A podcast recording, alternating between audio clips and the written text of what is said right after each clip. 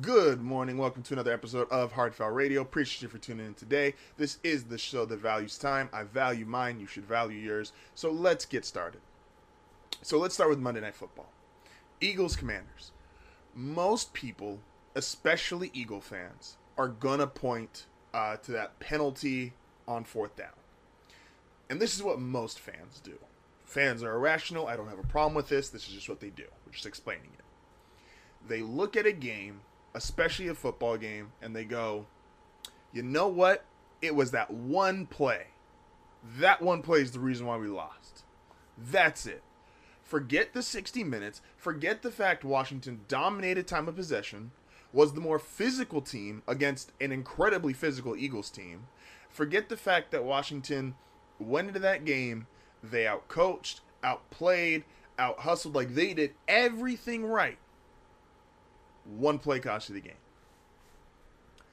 One play didn't cost you the game. If you're an Eagles fan or just a fan of football, that one play did not cost the Eagles the game. But it is a reminder of why it's not just incredibly hard to go undefeated. And let's be clear here no one picked this Eagles team to go undefeated at the start of the season. So it's not like they're falling short of some expectation. No one picked them to go undefeated. They just got off to an incredible start, and that's why the conversation started. Pop your bottles, 1972 Dolphins. But this is why it's not only hard to go undefeated, you sometimes just have to get incredibly lucky. They put up the stat last night during the game. The Eagles have only had three turnovers through eight games, the fewest in NFL history. Yes, they don't beat themselves. Yes, they've been really good with turnovers. Yes, they're very careful. Three turnovers in eight games is a little bit of an abnormal. Do we think that Jalen Hurts is the most secure holder of the football ever? Because that's what he'd have to be if we assumed he's only going to turn the ball over, or his team is only going to turn the ball over three times per eight games. And the Eagles are still really good.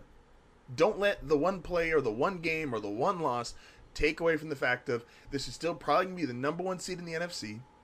They're going to have as good a chance as anybody to make it to the Super Bowl. The Super Bowl is going to have to go through Philadelphia because of what they've already done and established.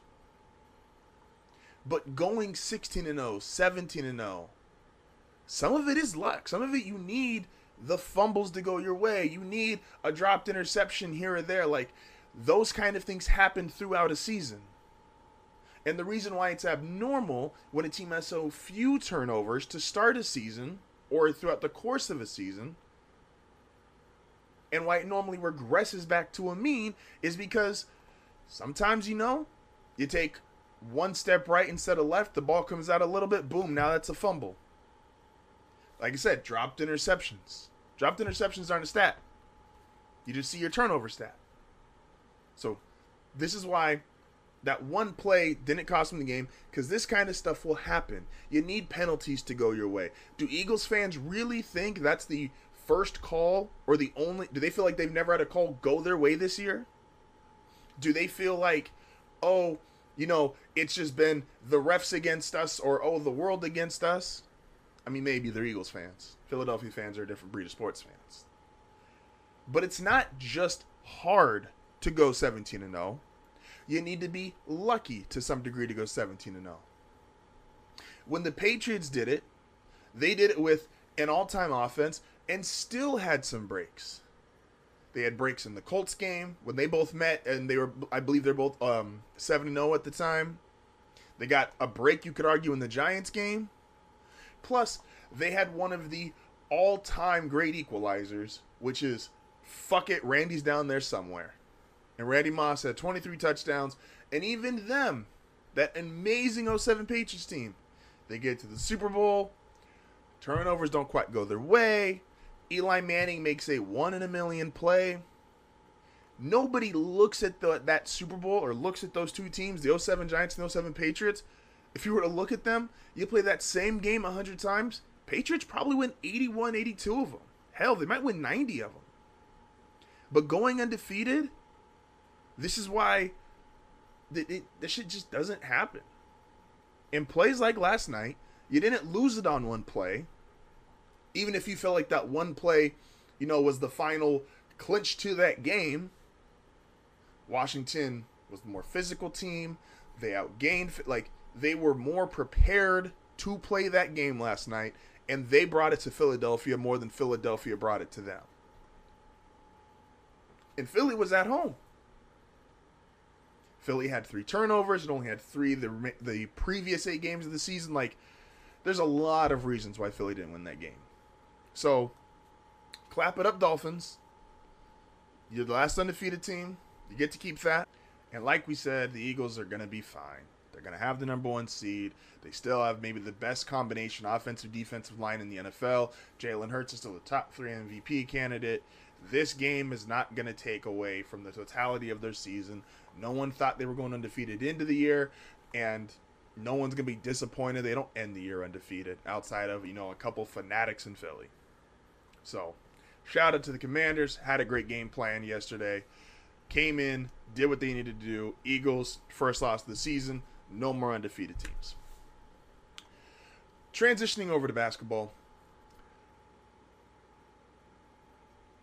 I didn't like that topic.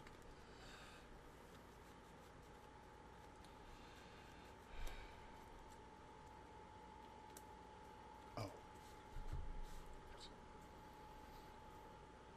Transitioning over to basketball. Now, I don't want to come in here two weeks into a season. I don't care really what sport it is baseball, football, basketball. Hell, there's 82 games he played, and we could argue that there is still a handful of teams that don't care about the regular season.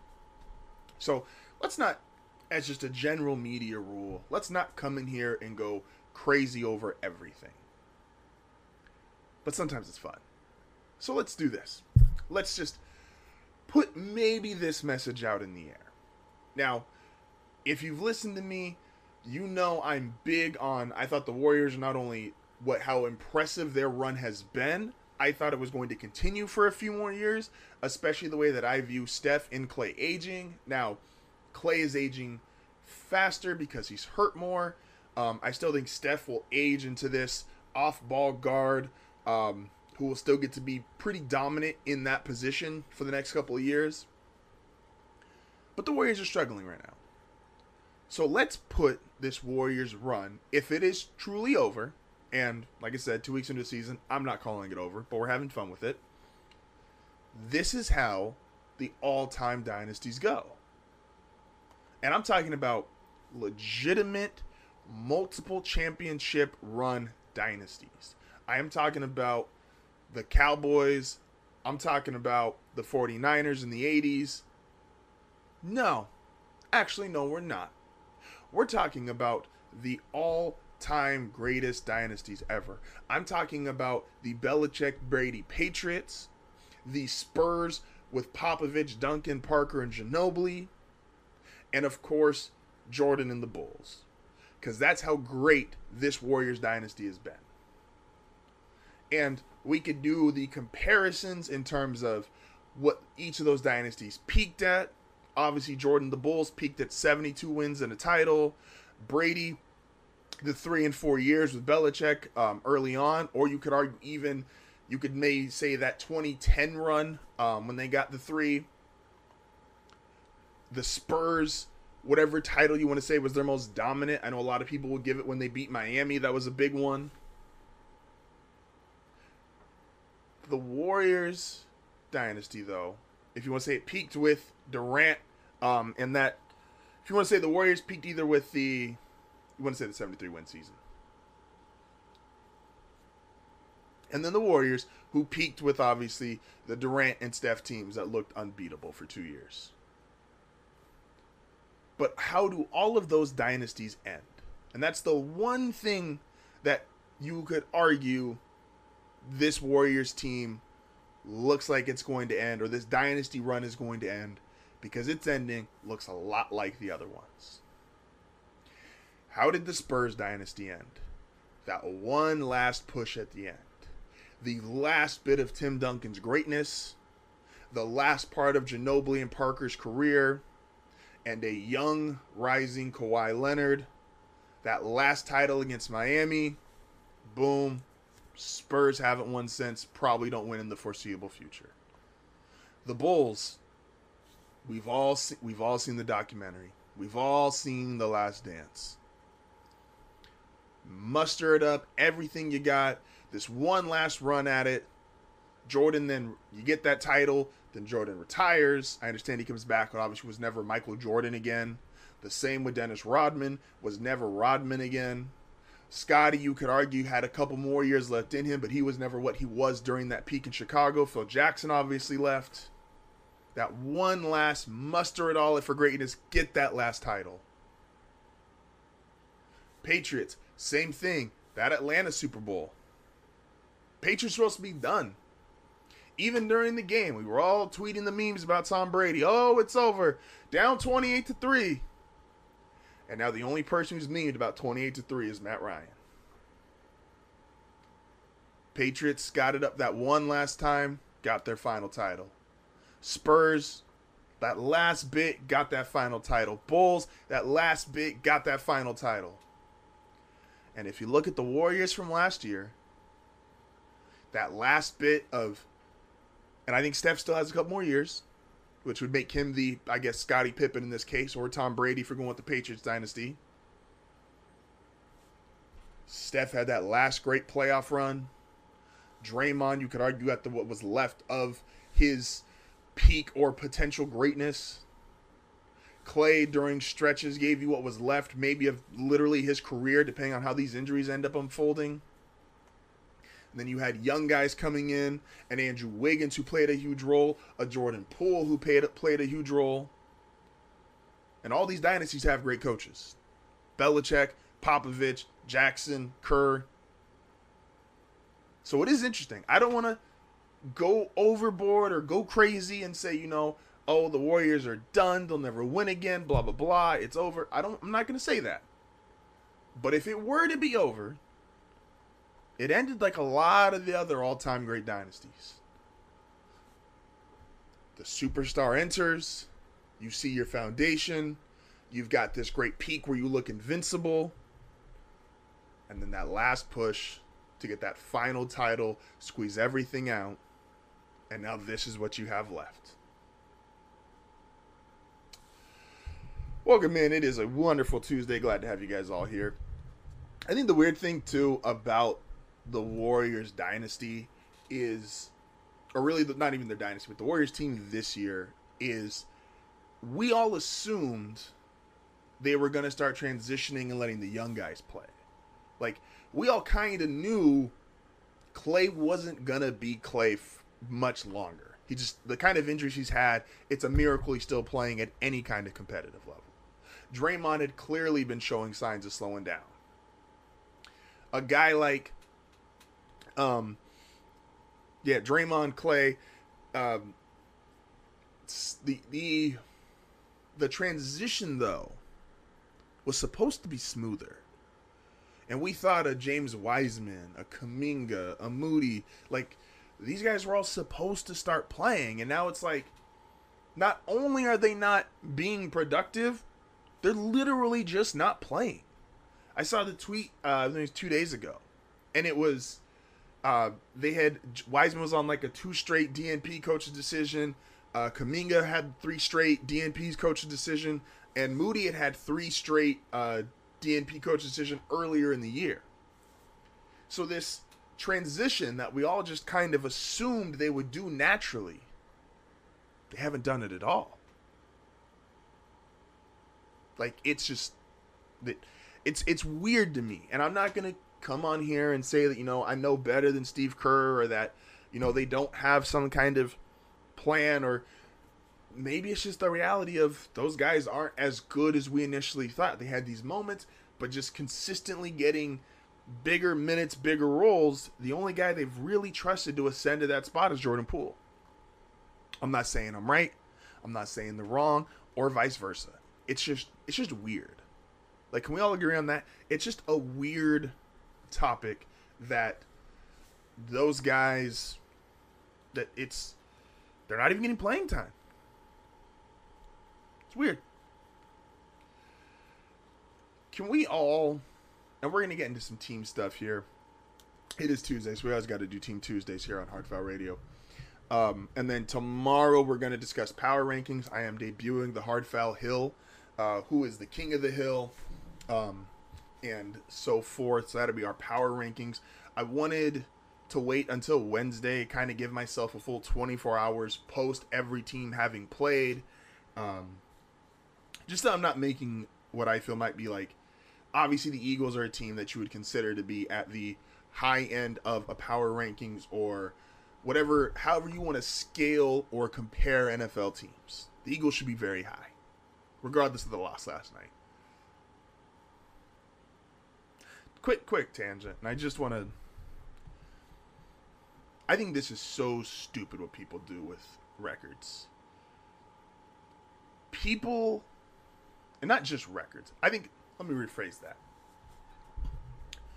I think it's so stupid how because sports are this multi-billion dollar thing and sports shows and sports media are a multi-billion dollar thing people have gotten real good about talking out of both sides of their mouth you want to one of the biggest things people talk both sides out of their mouths are records we have the standings crowd that go you're 8 and 0 your record is what it is boom you should be at the top and then we got people that say no, your record doesn't really mean it. It's my eye test.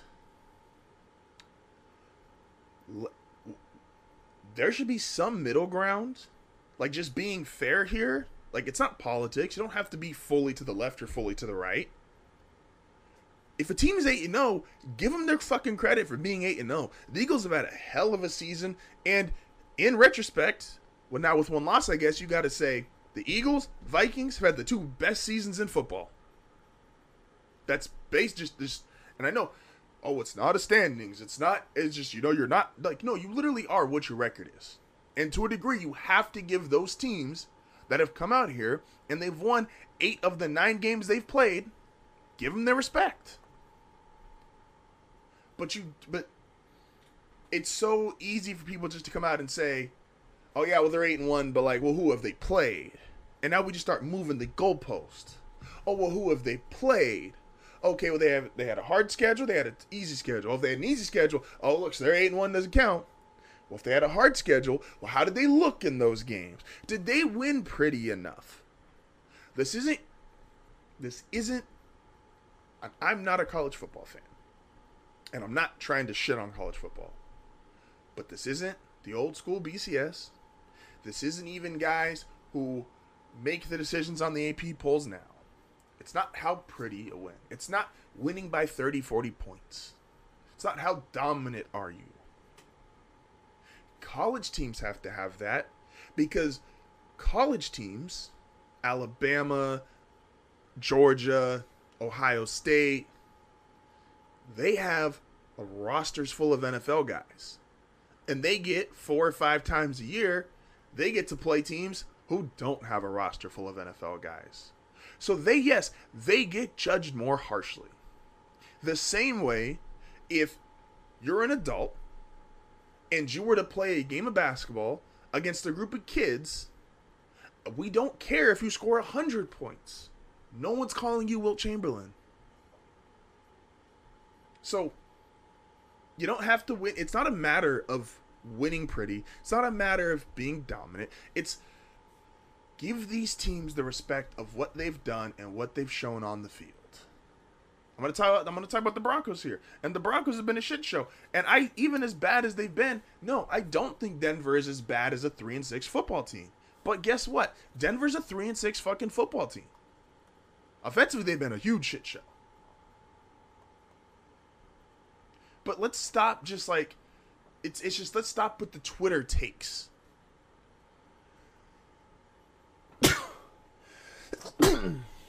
Bless me. Let's stop with the Twitter takes.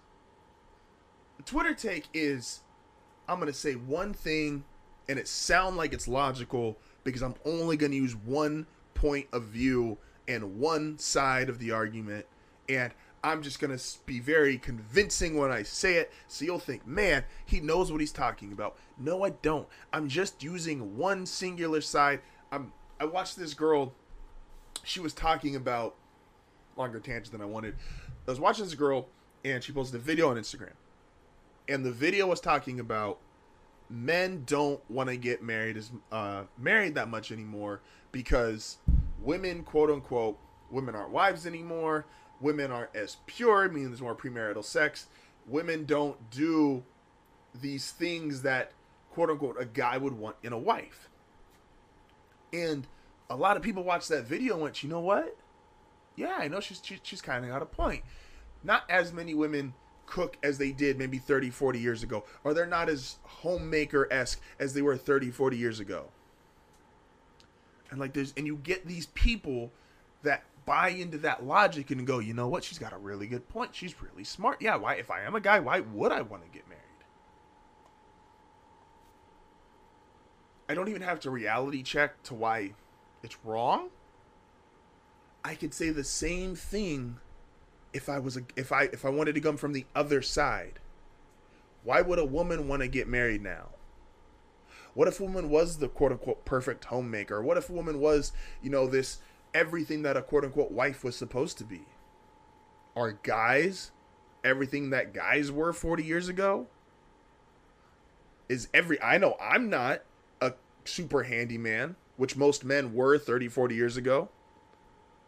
I know I don't make enough money where she could be a stay at home wife and not have to worry about bills and I pay for everything. Something goes wrong, I make sure it gets done. I'm out there working 60, 70 hours a week. So why would a woman want to get married? Guys aren't who they were 30, 40 years ago. That's a Twitter take. You come from one side and all you do is beat the one side in. And some idiot thinks that's really clever. Anyway, done with my tangent. It's a Tuesday. It's Team Tuesday. Let's talk about the teams. this is my sad sigh. so we gotta talk. Let's let's let's do. You know, people tell you good news, bad news, and I was always a person who's like, "Give me the bad news first, because I want to end on a good note, right?" So let's do the bad news. The bad news is the Denver Broncos. Incorrect. The bad news is only the Denver Broncos offense. So the Broncos just hit this new statistical anomaly. They are the best defense in the NFL, 16.6 points per game. And they're actually even better than that if you go into their advanced stats. And uh, there's these guys who post these really fancy graphs on Twitter that I really don't understand outside of I can tell who's the best and who's the worst. And defensively, Denver's the best, and it's really not particularly close. Why is Denver the best on defense? Well, Denver's the best on defense because when he's out there, Justin Simmons is the top three safety in the National Football League. Patrick Surtain is the best corner in football right now. Guys won't even fucking throw at him. Like he's that good as a second. He is eight, and really he's been like this four games into a second year, guys just stop throwing at him. It's like, yeah, no, he's just he's they're blanketed, covered. There's no Pat Surtain highlight reel because guys just ignore him. It's like, all right, that's that. Quarterback looks, he goes, he's over there. Nope, done. Good, good, good. You can stay that. You can stay there. They have multiple pass rushers between, even with the amount of injuries they've had. Randy Gregory, Nik Bonitto, Baron Browning. They had Bradley Chubb to start the season. They've had good defensive line play in terms of you can't even really run on them. Derrick Henry only got 60 yards. Derrick Henry, was coming off five straight 100 yard games. I started my fantasy. was it was just bad. Not only did I at least decided that you know what, I had to start Denver's defense and Derrick Henry, and I'm like, at least if Henry doesn't go off, if Henry doesn't go off, I thought Denver would win. And if Henry did go off and Denver lost, they're like, well, at least I got fantasy points. Then I got screwed on both. Denver lost and Henry didn't go off. So I was just like, wonderful. So Denver's defense, amazing. Best best defense in football. Offensively, they're the worst in football. And it looks like the worst. Now, everything I'm about to say remember the national media doesn't really look into teams anymore. Guys make too much money and are asked to talk about too many different sports and too many different teams. And to be quite frank, and if you're a fan, you probably pick up on this, they just really don't know exactly what's going on unless the team itself is a national team. And they kind of get to pick who the national teams are. A la the Cowboys, a la um, uh, the Chiefs because of Mahomes. Like, there's a handful of teams like, okay, we're going to really know these teams because they're going to be on a lot of primetime games and they're going to be really important.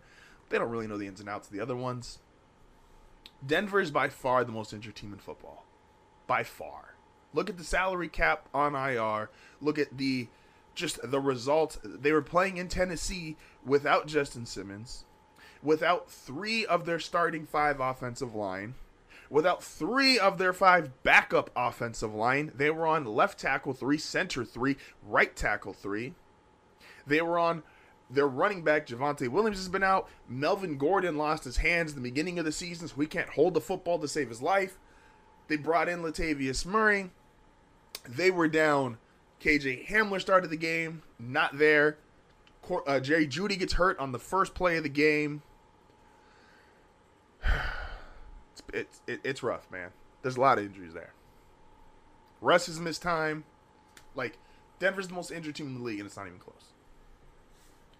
With that being said, though, still should be unacceptable. Still should be unacceptable. If someone had told you this offseason, and I was really hyped about this football season, really hyped. I bought into all the hype. I bought all of it. If hype was a stock, I bought everything, and the stock turned into FTX.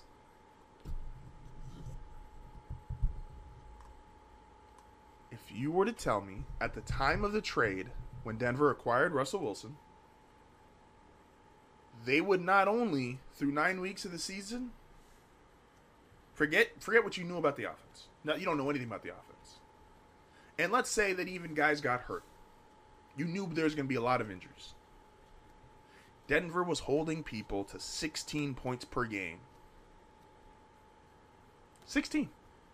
At the time of the Russell Wilson trade, you're like, first nine weeks, we don't know how the rest of the season is going to play out, and they just lost. They've got even more injuries now. Um, K'Waun Williams is hurt. He's going to be out four weeks.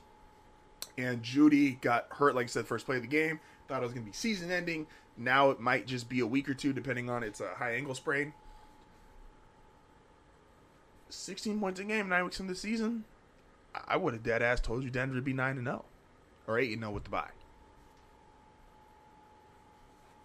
You know what they're not? They're not 8 and 0. They're not 8 and 1. I saw a stat on Twitter. Uh, one of the Bronco beat writers put it out there. If Denver had scored exactly 18 points just 18 points, which would move them up to the almighty position of 26th in the NFL in scoring. They were just the 26th best offense. They'd be 8 and 1. 8 and 1. Now the regulation matters because of the Colts game, and that's why, if for anybody asking about that, can't get to 18 points consistently. Like I said, I know there's been injuries. I'm very well aware of the injuries. But Russell Wilson, Courtland Sutton, who's been there pretty much all year, Jeudy, who's been there for most of the year, Hamler's been there for most of the year yes, the Javonte Williams injury that was two weeks in, two and a half weeks in. That sucked. That's just one. You know, you just kind of got to chalk it up. It's football. Injuries happen. Sixteen points a game is what your defense is holding people to, and you nullify that on offense by essentially turning everybody else into the 1985 Bears because you can only get 14 points a game on offense. And let's look at another really awful statistic here for Denver.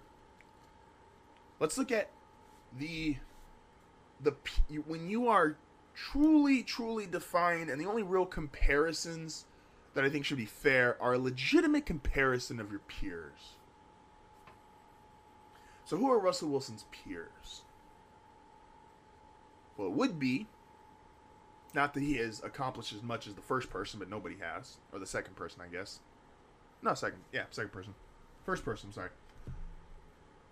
We, we talked about all off season. The last two guys to go, who were Pro Bowl or better quarterbacks to go to a new team in their first season, they won Super Bowls. Tom Brady, Matt Stafford. Now, no one's going to call Russell Wilson Tom Brady, obviously. But Russell Wilson, I think, would be rated higher than Matthew Stafford at the time of their trades from their respective first franchise to their second. And instead, that Stafford, who struggled, but got the Rams to the playoffs and won a Super Bowl, and Brady, who started off the season slow in his first season in Tampa, but got the Bucs to the playoffs and then the Super Bowl. They also weren't scoring 14 points a game. They also didn't have defenses that were this dominant.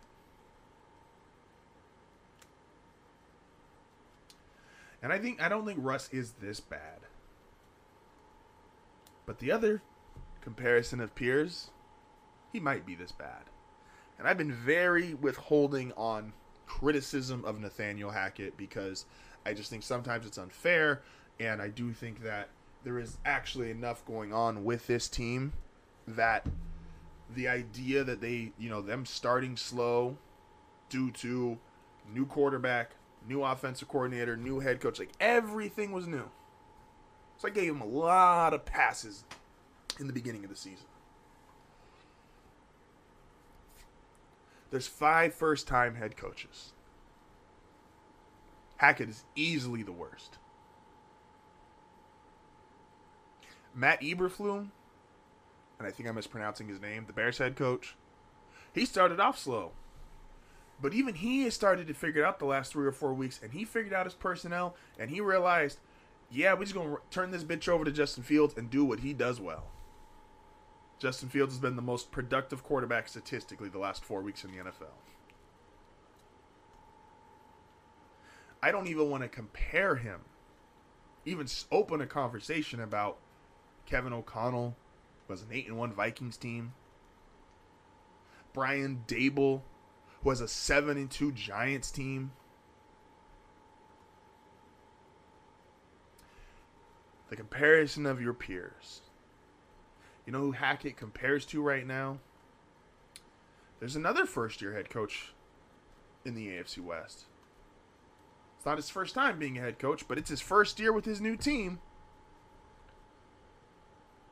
Hackett is closer to Josh McDaniels than he is any of the other first year head coaches. That's a problem. Mind you, Josh McDaniels just lost to a a one weekend head coach. Who by the way, one weekend with a brand new play caller, the Colts got to 25 points. Denver hasn't reached that total all year. It's tough out here in Denver. Let's talk about a team that's not that bad. Let's actually talk about the Pelicans, who have the exact opposite problem. The Pelicans were, um, I think they just got passed up, but they were the number one offensive team in the league uh, heading into two nights ago against the Rockets. I think they've now been passed up, but still a top three offensive team. The only thing I really want to say here with the Pelicans, because I like the way the team is project, the team is trending. Um, Zion these last couple of games is really understanding. I'm regardless of height. I'm 230, 240 pounds. No one can stop me off one dribble. He's getting the line a lot more. He's being a lot more aggressive. Bi can score really whenever he wants.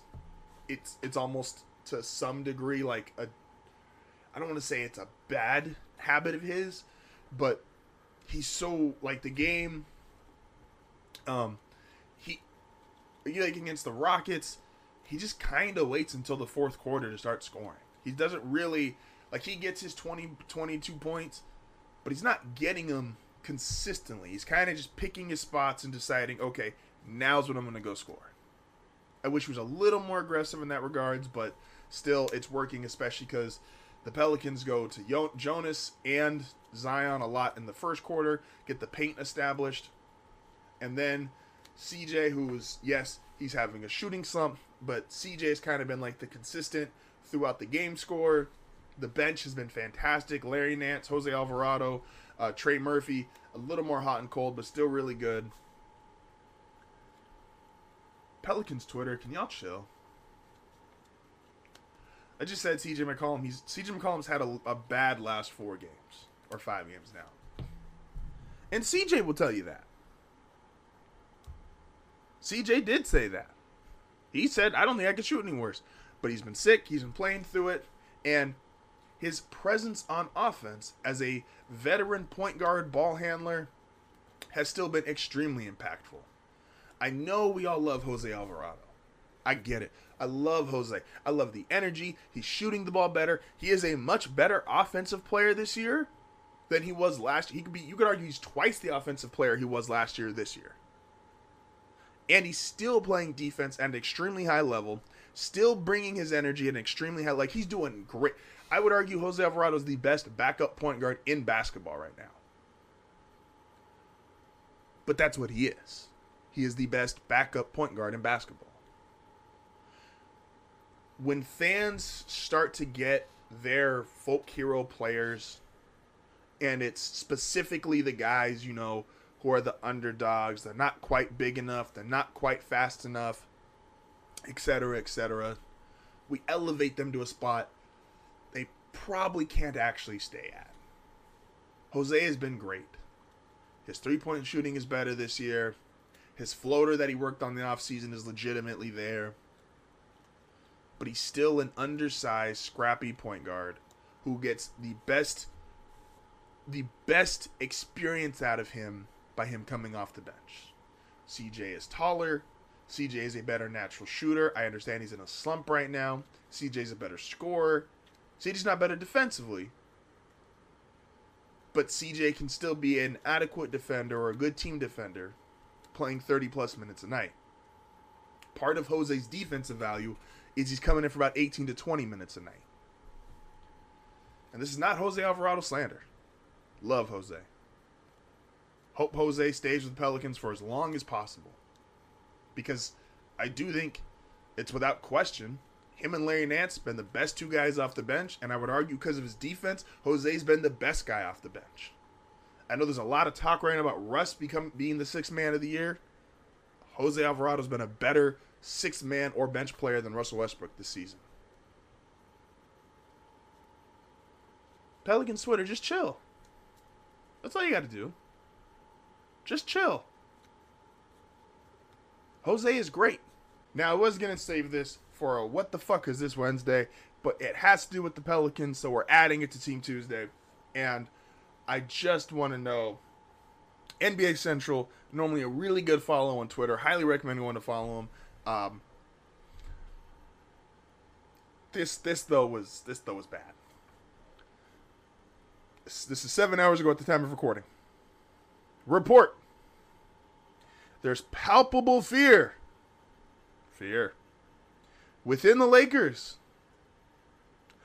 Of Pelicans pick swap amid Victor Wembanyama sweepstakes.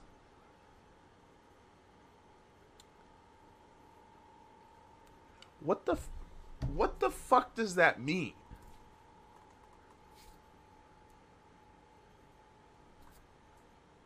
Are they scared that the entire Pelicans organization hasn't gone brain dead? Do they hope they're just going to pull up to draft night? And if the Lakers do end up with the first overall pick, they're just going to look at him and go, is, is David Griffin supposed to go, like, you know, I would take your guy's pick, but I'm a real big Magic Johnson fan. So because of that, y'all can keep your pick. We're going to keep ours. We don't want the pick swap. What is palpable fear that they're going to use what you've already given away? Is there palpable fear that if I give somebody 20 bucks, they're going to spend the 20 bucks I gave them?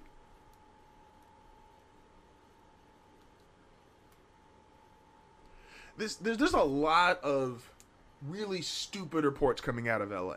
And I don't even want to talk about the Lakers until they're worth their the record is literally not 7 games under 500. Let's start with that. There's another one on NBA Central, and this is not Pelicans related, but this is just just the mind blowing because I think this is genuinely how the Lakers are being run right now, and it's just like why. Lakers are waiting. They don't want to make any moves because they want to see what Dennis Schroeder and Thomas Bryant provide before making any major moves.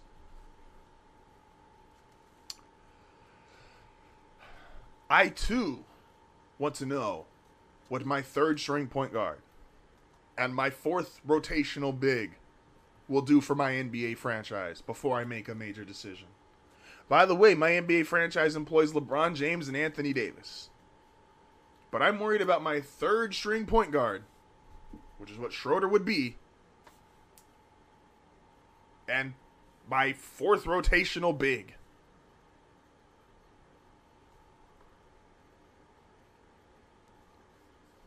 But at least y'all got Anthony Davis, right? Y'all won the Anthony Davis trade.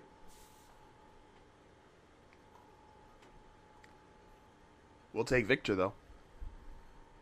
I ain't mad at it. With that being said, like I said, it is a shorter episode today.